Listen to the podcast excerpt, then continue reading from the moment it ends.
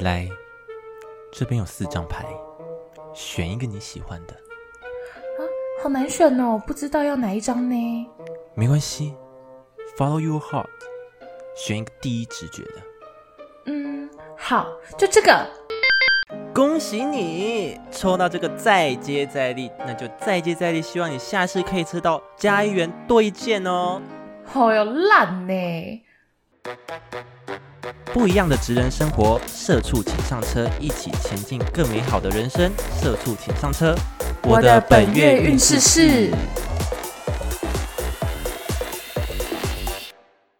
大家好，我是 KB， 我是球球。我们今天呢找来了一个来宾，据说是塔罗师，让我们欢迎于琪。欢迎于琪 ，Hello， 你好，我是于琪。嘿，于琪要不要先跟大家简单介绍一下自己？哦，好，那大家好，我是于琪。那我现在就是经营一个疗愈塔罗的 IG， 那这个 IG 呢，其实基本上就是以塔罗牌的切入点切入，然后会带到一些比较疗愈自己啊，或是自我成长的一些相关的事情，但就是塔罗也有，然后自我成长也有这样。哦。那你们会看到就是我们社畜请上车的 IG 有一篇也是讲塔罗的那个内容的部分，就是我们拜托于琪帮我们算的，占卜，应该说是占卜的。对，对。那我想问一下于琪，你原本是做什么工作的？目前是你就是全职在经营塔罗吗？还是？对，就是因为身体的关系，所以目前就是没有正职。对，那我之前的话跟社畜是前同事这样，然后是畜编吗？畜编，对。哦。然后我之前就是做行销跟企划。后来为什么会选择离职，然后专心做塔罗呢？其实一开始我是先留职停薪，想说因为。工作几年了，然后觉得有点被掏空吧，所以应该要去进修，然后就留职停薪去国外，本来想说要念个书，结果我自己就身体不太舒服，所以念了几个月，我就决定说好吧，还是回来台湾好了。然后结果一去检查就发现说，我其实脑袋就是脑下垂体有一个0.5还0.7的一个肿瘤。然后就引起了一个罕见疾病叫库欣氏病这样，然后就开始复原之路，一直到现在这样。我抱歉，我有点好奇，对，就是这个病它大概，你可以跟我们大概简述一下这个病它大概是会怎么样吗？因为很少听到这个疾病就是一般人比较不了解。对，然后因为脑下垂体这个东西其实就是掌管我们全身上下的一些内分泌这样，所以它算是内分泌的疾病。那会说它少是因为脑下垂体瘤这个东西，你就算有长，你也不一定会得到库欣氏病，就是每个人引发的内分泌的症状不太一样。那我这个症状就是还蛮生活化的，它就是这个病会让你变胖，就是大家应该工作几年都会变胖，这还蛮正常的。对，所以一开始就看不太出来，可是它的胖很特别，就是你的脸会变圆，就是你可能才没有多几公斤，可是你的脸会变月亮脸，然后肩膀会有水牛肩，然后你的皮肤会变很薄，所以变成说你可能轻轻划到一下纸，你就会破皮。然后就是水牛肩是什么？水牛肩就是你的肩膀会变得很厚很粗，就像水牛一样。后背那里。对。你的肩膀就是人家在按你的时候会觉得很厚，很不了解。你知道那个庙会那个梗球啊的，对，那一种，对，他们脖子都会肿一块，有没有？对，垫很多东西这样。对，然后你说皮会变薄，对，你的皮肤因为变薄，然后所以就比较容易受伤，也比较容易淤青，然后最比较可怕的是因为你会变胖，而且它是向心型肥胖，就是你只有躯干那个地方会变胖，你四肢不会变胖哦，所以你就有点像青蛙一样，就是就肚子很大，是细的这样。对， oh. 所以你同时就是又变胖的很快，所以你的脂肪增加的很快，所以你可能腰围就会很快速的增加，然后你皮肤又很薄，所以你的皮肤就会裂掉，就会出现那个紫色斑纹。哦，我懂，因为我有一个朋友，他、他是男生，可是他在发育期的时候，他一个暑假就2个月哦，就长8公分，它是长高啦，长8公分，就是它骨头长的速度比它皮肤长的速度还要快，所以它就会有那个就是类似成长纹，是不是？对对对，就是你成长速率不一样，然后就被撑开，对对对，也会有那种，对对对。可是他们的都特别细，就是细细的一条。可是因为我们这种是撕裂伤，所以就看起来就是粗度会到5公分这样。哇！你说那个会痛吗？疤痕的宽度吗？对，好痛哦。对，所以我到最后就是要手术前的时候，因为那时候越来越严重，所以到手术前的时候，我是可以感受到我的皮肤正在撕裂的那种痛。哇，它是每天都会痛这样？对，因为每天都在变胖。哇。抱歉，那他的那个手术是就是开脑部手术，然后切除脑下的那个肿瘤，这样吗？对，就是这样，就是简单的像我是因为肿瘤长在脑下垂体，有些人是肿瘤长在肾上腺那里，就是在肚子里，肾的上面有个肾上腺，它就比较不太一样。对，那我刚好是长在脑下垂体才引发这个病，然后它就是其实蛮简单，不用到开颅，就是把脑袋打开这样，它就是从鼻子里面内视镜进去切掉。哇，像前额叶手术那种吗？我不太清楚那个，但是至少不用开颅。好专业啊，好专业，球球。抱歉，突然间那个保险魂上身。哎呦，所以这应该算是罕见疾病吧，对不对？对，它蛮罕见，因为你就算长了瘤，你不一定会得到这个库欣氏症候群。对，有些人是只有什么。就生长激素可能比较多而已，不一定是到这么夸张的一堆症状。那它有什么征兆吗？就除了就是变胖啊，会有那个红的那个裂痕之外，其实都很生活化的病症，像什么高血压，然后高血糖，像女生的话就会月经可能就不太规则这样。然后，那真的很难发现自己是因为生病对啊，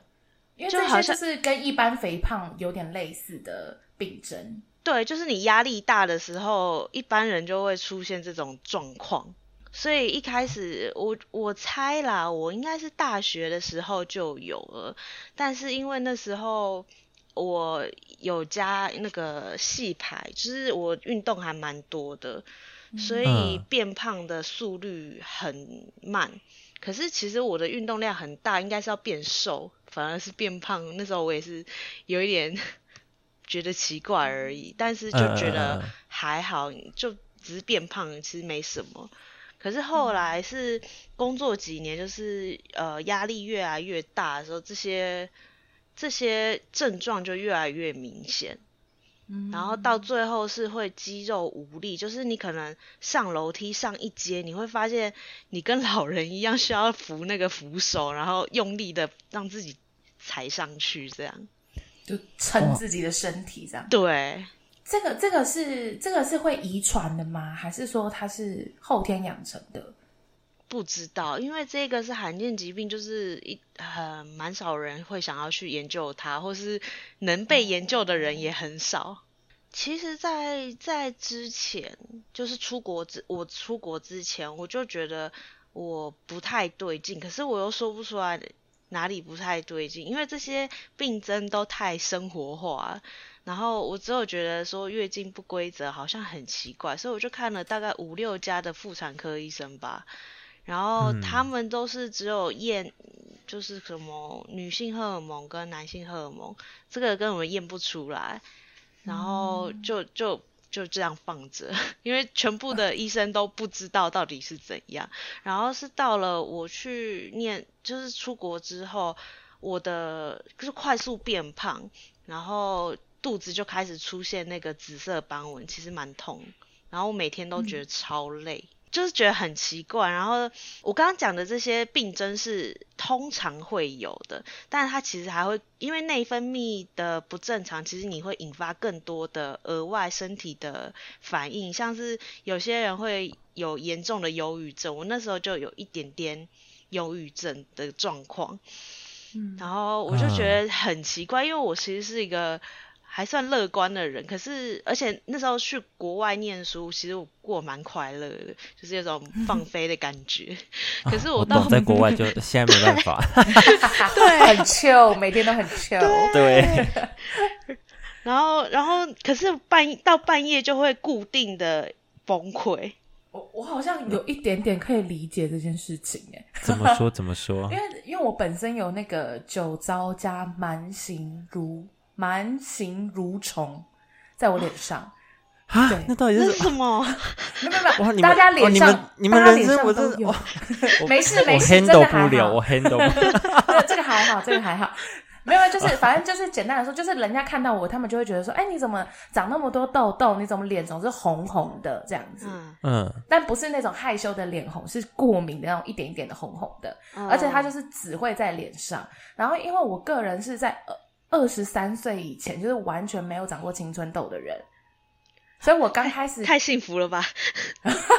？23岁以前，哇，对，那很爽，对，就蛮爽。所以我就一直想说，是不是因为我乱在那边化妆，就可能就是爱美，然后乱化妆，导致自己皮肤烂什么什么。然后后来就真的烂到一度，我就是有点崩溃，就是那种我会没有办法照镜子，然后就人家说，哎，你是不是？然后我就会有点心情不好的那种程度。那你有发现是怎么得到这个症状的吗？就是对，就人家跟我说，我觉得你有点太严重，需要去看皮肤科，然后我才去看，然后医生就说我就是对太热的天气会过敏，对太阳紫外线会过敏，然后还有对太脏，还有心情压力太大，其实就有一点像你刚刚说那样子，就是压力太大也会就会蛮明显的，就是只要我这个礼拜有加班就很明显。可是你23岁以前都没有，为什么突然就会有过敏？就是感觉对啊，就有点像感觉如果要过敏，感觉一直以来就会有过敏，我不知道还是体质改变还是有可能，因为就像我荨麻疹也是就是现在长大了以后才开始有，以前都不会这样。哇，其实我后来就是有研究了一下，因为我们也很想要知道说我们这个病到底是怎么样发生的，因为没有一个人可以跟我们说一个确定的原因。因为我后来我虽然有开过一次刀，可是我又在2020的时候又复发了，然后想说不是都开掉了，然后又复发，所以我就一直在找说到底为什么会一直这样发生，反复的。对，然后我发现身边很多人或是我们的病友，我们有一个社团，就是同样的病的病友，其实都是在有压力的时候就很容易发生一些奇怪的症状。因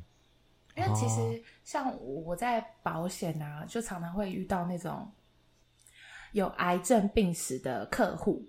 然后对，然后他们其实都说，因为癌症它其实就是恶性肿瘤变严重就变叫癌症了。他们也有说，就是你癌症你治疗完成，你整个疗程结束以后的之后5年内，你都还是要让自己保持就是尽量在无压力的情况下。对，要不然的话好像是这样不然其实会很容易你的那个癌细胞会再就是复发这样子。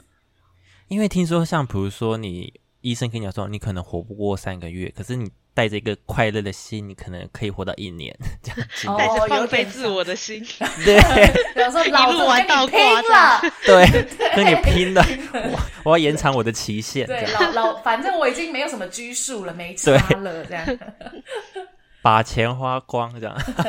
哎、欸，那我很好奇，因为你以前的职业跟得病以后，其实都跟就是你现在在做的塔罗占卜没有到很相关。那你是为什么后来就是又连接到就是塔罗这一块的？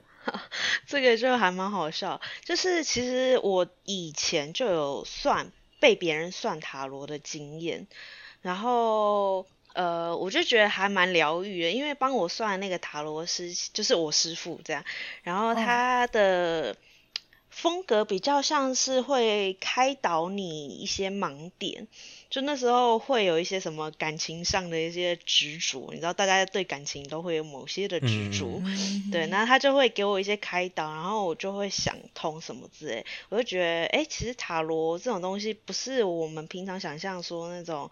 占卜啊或是预言啊那种很可怕的什么神秘学这样，所以就蛮有好感的。然后是到后来，因为我不是说我有复发嘛，其实那个复发的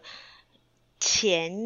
因就是其实我有那时候我想说我以为我自己好了，这个病已经好，所以我就去找了一份正职也是行销的工作，然后我遇到的主管，天啊，真的是很惊为天人，就是你说很刁难的部分，很机车，很机车嘛，非常机车，放胆骂没有关系，对，可以骂，可以骂，夸张，对，我就直接讲了，没关系，对，没关系。他真的很夸张，他就是我们9点半到10点半是弹性上班时间，他就是会压底线才来上班的那种。然后他就是打完卡呢，再出去吃个早餐，然后吃个1-2个小时的早餐是怎么吃呢？他就是吃完之后到旁边的小公园，躺在小朋友的溜滑梯上面滑手机。啊，街友不是，对不起，对啊，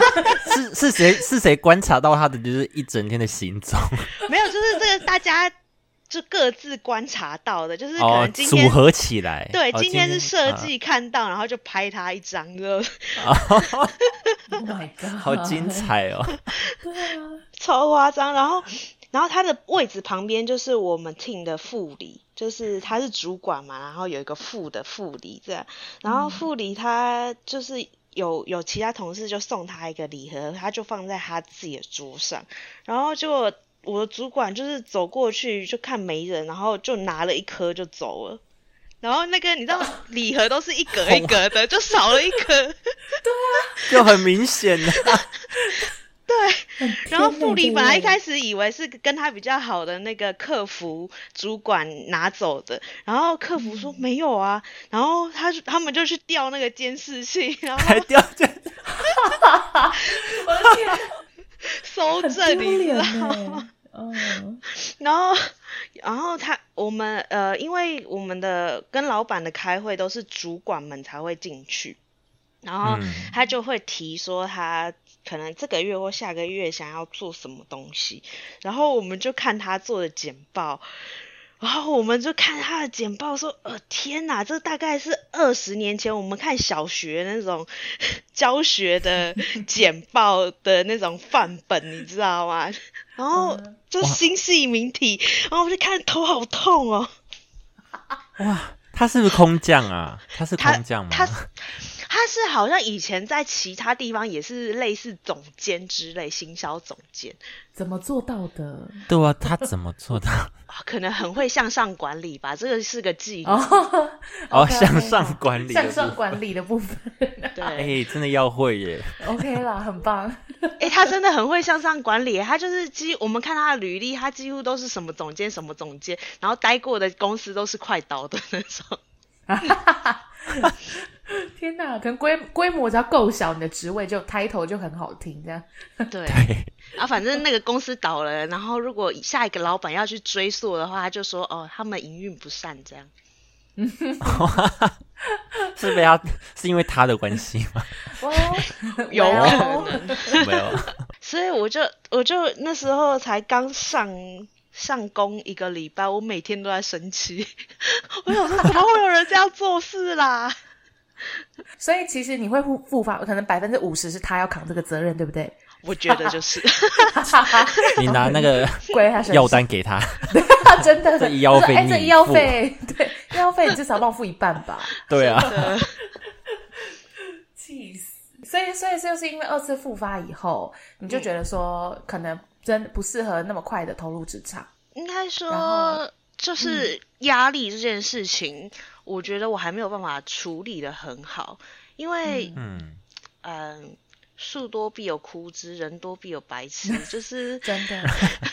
再次投入职场一定还会再遇到这种白痴对的确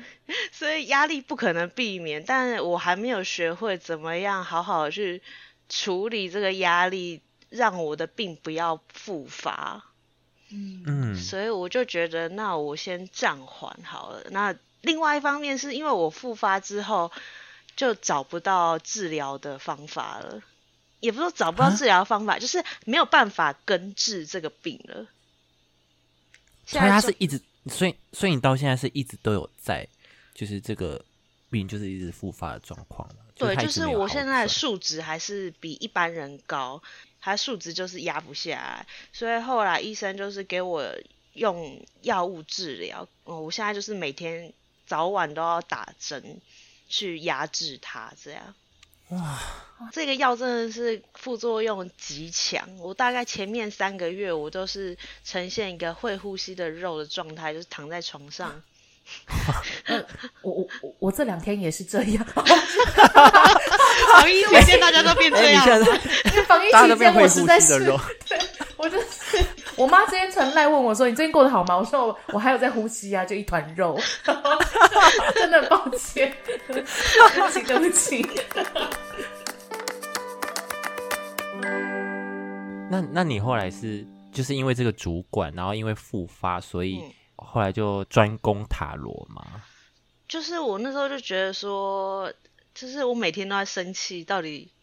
就是这种日子要过到什么时候所以我就去学塔罗因为我觉得塔罗其实有疗愈或是帮你它就有一个人生的指点对就想说啊，我遇到这样的主管怎么办我那时候自己开始算赶快问一张牌这样吗对赶快拍照然后 po 爆料公社不是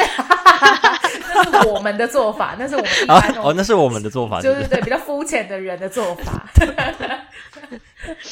然后可是我想问不是有些人说算命不能算自己吗所以塔罗是可以算自己的是不是就像你刚刚说可以我真的好讨厌这主管可以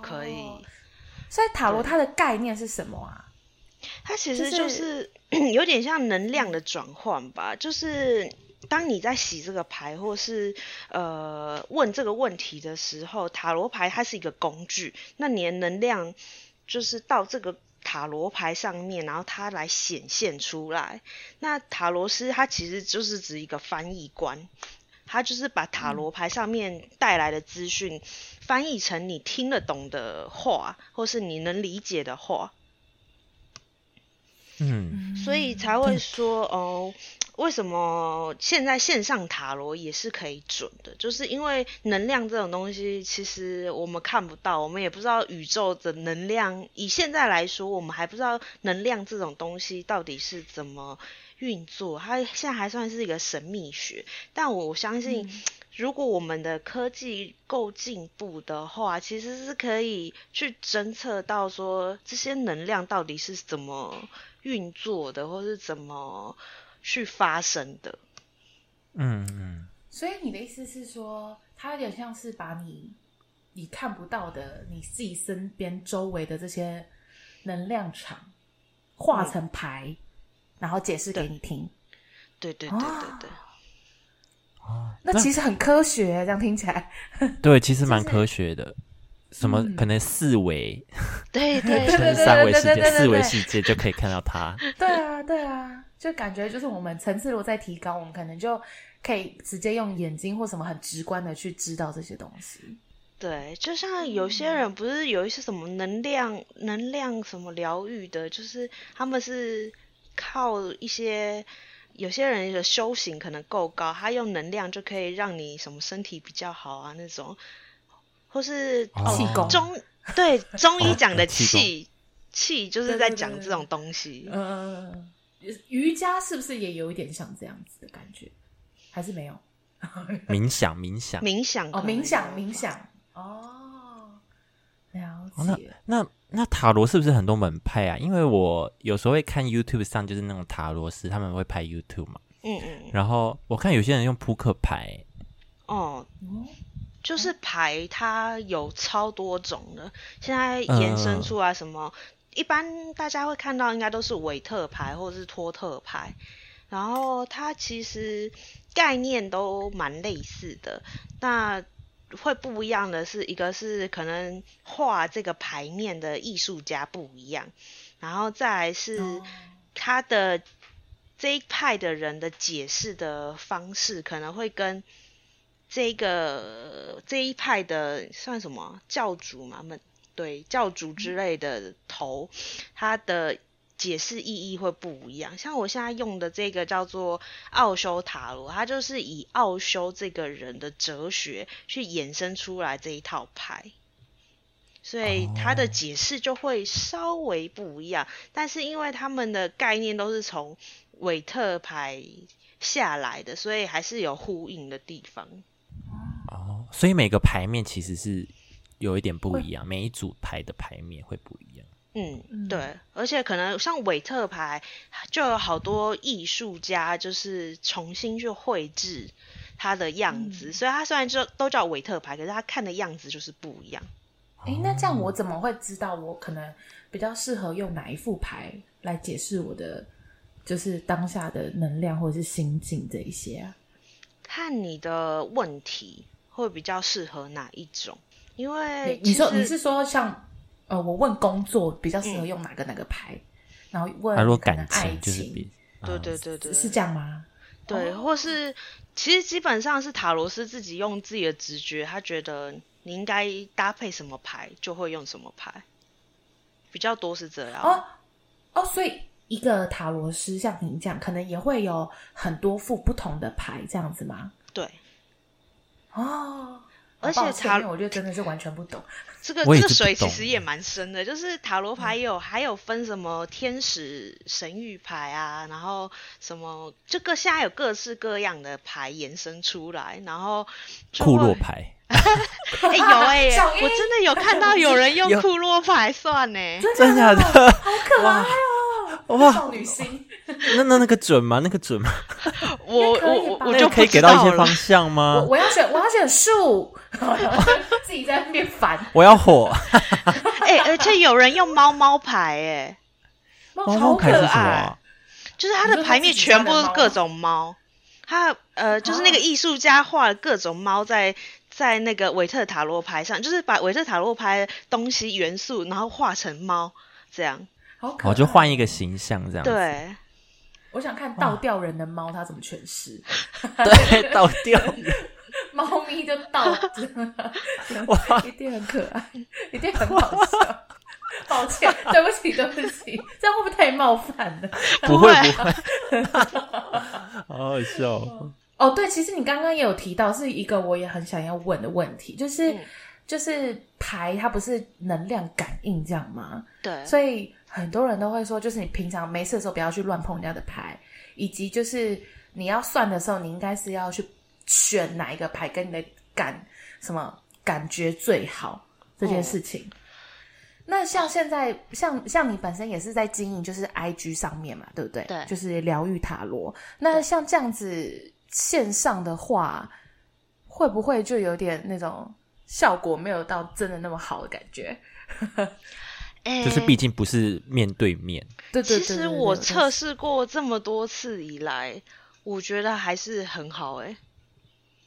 就是它的效果不会完全不会影响。只有在抽牌的时候比较麻烦一点，因为是我的就可能在视讯的时候我就是会就是指到哪一张牌，如果你要抽的话我帮你抽，就这样而已。但塔罗不是会有那种正反面的问题吗？韦特塔罗牌有这个问题，但奥修我用的这一套牌没有这个问题。但有些塔罗师好像在算的时候也不一定会去一定要看说正反，这个就是完全都是看塔罗师的直觉，所以就是很看对对，经验或是帮你算的这个老师当下的感觉这样子吗？嗯嗯，他感应到什么这样子吗？对对对。那学塔罗会有什么禁忌吗？就是可能有些人不适合学。其实我觉得最大的禁忌应该就是你其实不相信这件事情，然后你还是想要去学学看这样。你说以那种要拆你台的心理去学这样吗？对，就是也没有那么极端吧。应该是不会有这么，他只是不信，可是他觉得好奇。对对对对，他没有要拆你台。抱歉，我太偏激，很愤青这样。我想说，对，我想说，如果是这样，就不要浪费老师的时间，然后在那边吵，太气。抱歉，你们继续。所以你说怎样，就是要带着一颗相信的心。对，我觉得你除非真的要相信这件事情，要不然不会准。就算是连就是来算而已，如果你不相信这个塔罗师说的话，你算怎样都不准。哦，嗯，心诚则灵。对，然后有一些人会对于塔罗牌抱持着一种不切实际的幻想吧，就觉得说，算完的结果，如果他说这样，就一定怎样。哦，不是这样吗？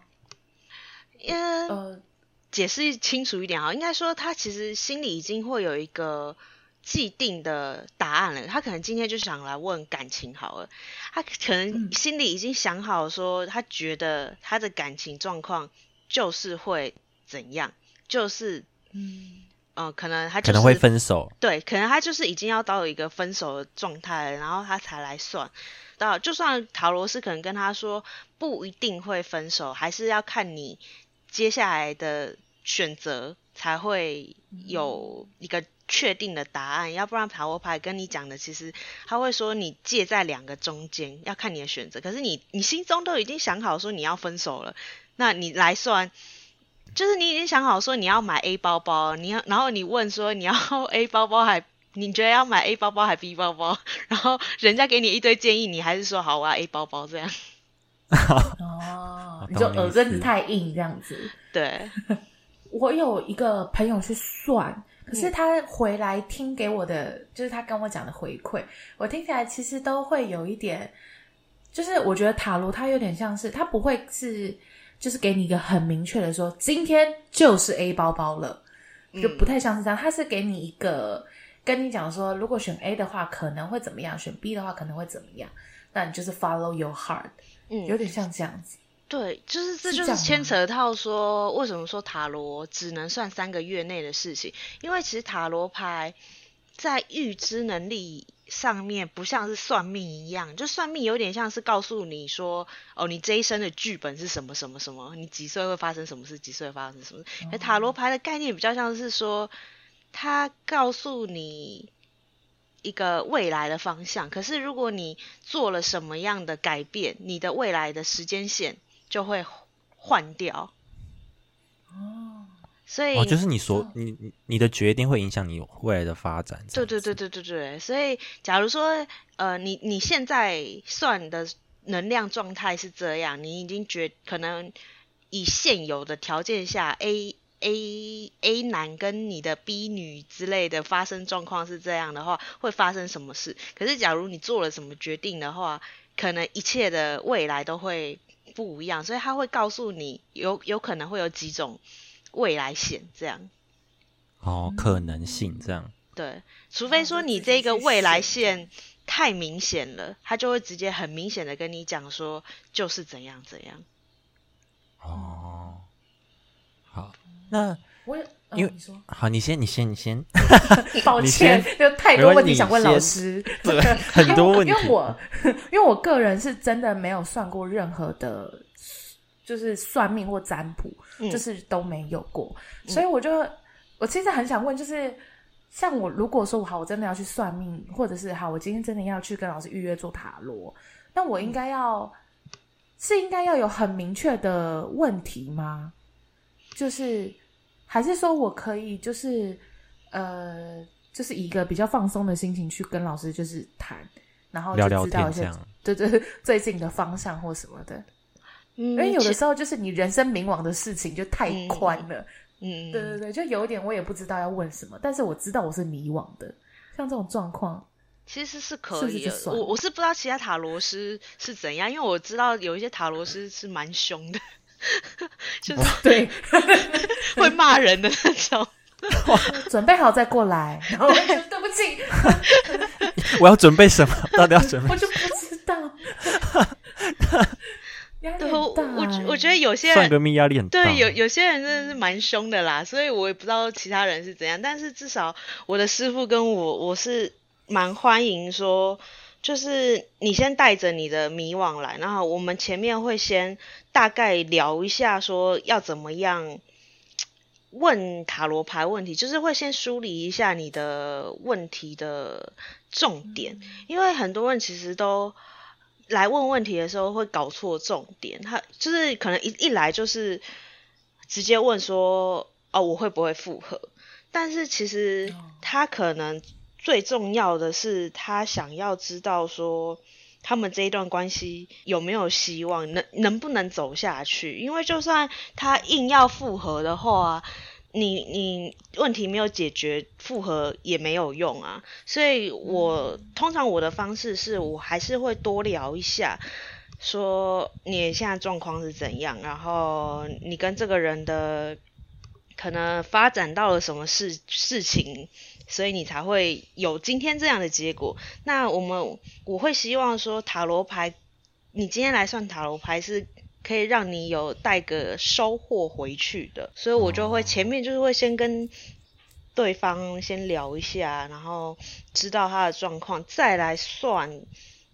问题会比较好。我会觉得这样去算塔罗比较花钱花的有价值啊。就是我觉得这个过程其实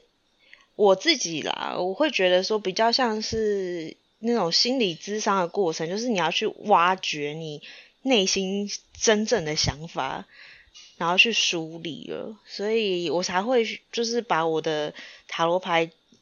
取名叫做疗愈塔罗，就是我觉得在聊天的过程中其实本身就有一点疗愈的过程了。嗯，有一点欸，因为我想说，就是上次我们社畜不是有一个就是算我的6月运势嘛，然后我就是自己算了一下，Oh my god， 吓到，超爆准，真！你要分享一下你的答案吗？对，我的答案是 D 源头，他是说什么？你原本会有一个梦想还是怎么样，你就是原本你有想要做的事，然后他是希望在6月的话你赶快去执行这件你原本一直很想要做的事情，就类似这样。我说 Oh my god， 真的耶，但是现在就是有点忙在就是我算这个塔罗之前，我有一直在想要不要重拾我原本想做的事情，但是因为疫情的关系，就想说好吧，先搁置好了。就算完之后，又被提醒了一次，他又逼你去做了。对，就是对，我觉得塔罗牌它就是会一直提醒你一些你其实潜意识里面有的情绪啊，或是想法，一直逼你去做。那因为这是一张牌而已，所以它只能给你这么短的讯息。那像可能我们平常个别占卜的话，个别算塔罗的话，它可能就会一次抽个5张，那它就会比较详细的告诉你说，你为什么会一直搁置这个想法？你是逃避呢，还是你只是害怕失败呢？你还是什么？它就会给你很多的这种，你其实先告诉你说你为什么迟迟不敢去做这件事情，然后最后再给你一些建议，可以怎样去实行这样。怎么样，球球，你有了解吗？就是有一点就是有点朦胧的感觉，但是比我之前好很多了，因为我真的是一个占卜小白。不过我想要问一个比较无聊的问题。好，因为我们刚刚都在讲一些就是你知道真的很知性的部分，我想聊就是有没有那种真的很印象深刻。就是他问的问题实在是太奇葩的真的就是怎么会有人问这个的那种问题，比如说我会不会长高这样哎，你这是要去医院哦？对啊，之类的。为什么？我会不会嫁入豪门？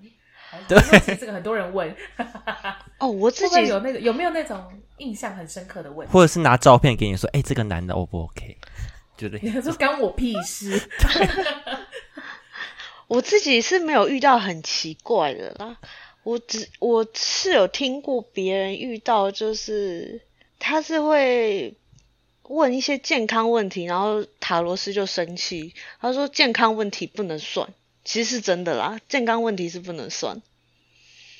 什么意思？什么意思？不能说老师我最近偏头痛，你可以帮我看一下吗？这样吗？对，类似这种这找医生好气哦。对，转角有诊所，给我出去。对面是诊所。对，就是这种是真的不能算，健康问题不能算。我自己也有试过，我想说我给小，你知道就是小屁孩我想说真的不能算吗？我自己来算，我自己还真的不能算。不能算是指怎样？就是你算出来就是没有能量，还是就是算出来就是塔罗牌它也不会跟你讲任何的结论或是什么哦。对，我那时候就是我实在是太忧郁了，然后我就随便问，我就问说所以我到底会不会好，就这个病到底会不会好，因为一直这样反反复复已经两年了吧，我就觉得很没耐心了，我就想说到底会不会好，我就直接管他3721，就随便乱问一个问题这样。然后其实塔罗牌给的答案就是也不会跟你说好或不好，他就是有点打迷糊仗。我不知道你们有没有去求签，就是庙里求签过，就是你一直求签，然后那个签也不会给你，然后就算给你的那个签，你也觉得说他到底在讲什么，你也不懂的那种状态，宝贝一直笑杯。对对对对，所以塔罗牌给的答案就是非常的摸不着边际的回答，就是你要什么就是转入内在，就是你要你要感受自己的你要感受你自己内心的状态啊什么之类的。然后我想所以呢到底就答非所问这样子。对对对，就是塔罗牌其实会给你一个非常模糊的答案，因为这个问题后面有太多的成因了，或是有太多的可能性了，所以他没有办法在短短5张牌就告诉你会不会有没有所以他就会开始跟你打迷糊。也的确啦，感情这种事情不是就是可以很简单的就是说完整的。对啊，也不能很确定跟你讲说你们就是会在一起或怎么样，因为感情它本来就不是结果论啊，就是最后在一起不在一起不代表这件事这段感情是好的或坏的所以的确也是很难就这样子。而且假如说好他跟你讲说会在一起，可是他可能没有跟你讲的是你在一起之后你发现你是小三。对啊，所以就不能结果论欸，你就或者是在一起2天也是在一起。对，谢谢老师。2天后然后就好啊，就分手。对啊，忙什么？对。那你自己在学习塔罗这件事情有遭遇什么困难吗？我觉得这种东西因为它不像是我们正规教育，就是你1年级的时候应该要念什么东西，2年级应该要念什么教材，3年级的时候要做什么训练之类的，所以一切都是要自学。所以算是师父领进门，修行在个人吧，就是你到底要怎么样自己去精进，自己去发展出你自己独特的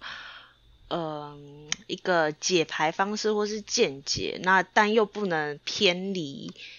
正轨的一个规定或是约定俗成的牌意，其实这是让我比较纠结的。然后另外一方面就是你在帮别人解牌的时候，你到底要有责任心到什么程度？什么意思？因为你就是知道说这个人就是执念很深了，就是可能他对感情上面就是非常有执念的在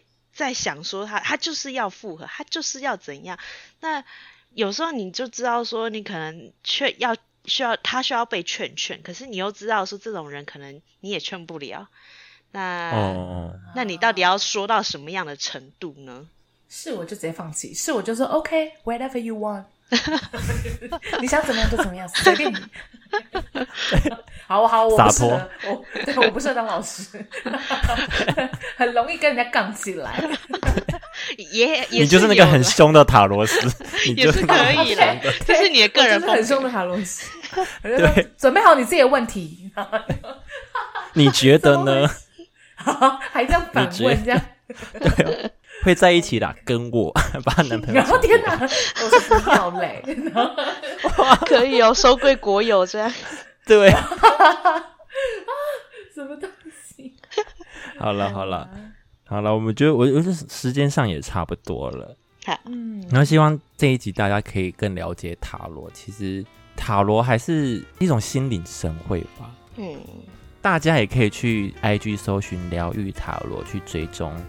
于琦的个人 IG， 那个疗是聊天的聊哦，对，聊天的疗愈，对，愈就是那个治愈的愈，对，大家可以搜寻疗愈塔罗去追踪它。那有任何问题也可以在社畜的 IG 跟我们留言跟我们讲，然后也可以到我们的 Apple Podcast 给我们5星评论。然后到 IG 跟 FB 搜寻社畜情上车，按赞分享也追踪我们，然后上面有我们的很多新资讯。那我们今天就到这边了哦，那我们下次见。谢谢于琦，不会，于琦，好精彩哦！天哪，对啊，我觉得收获很多吧，我真的对啊，来上课哎，有点沉重吧？不会。好了，那就先到这边咯，我们下次见，拜拜。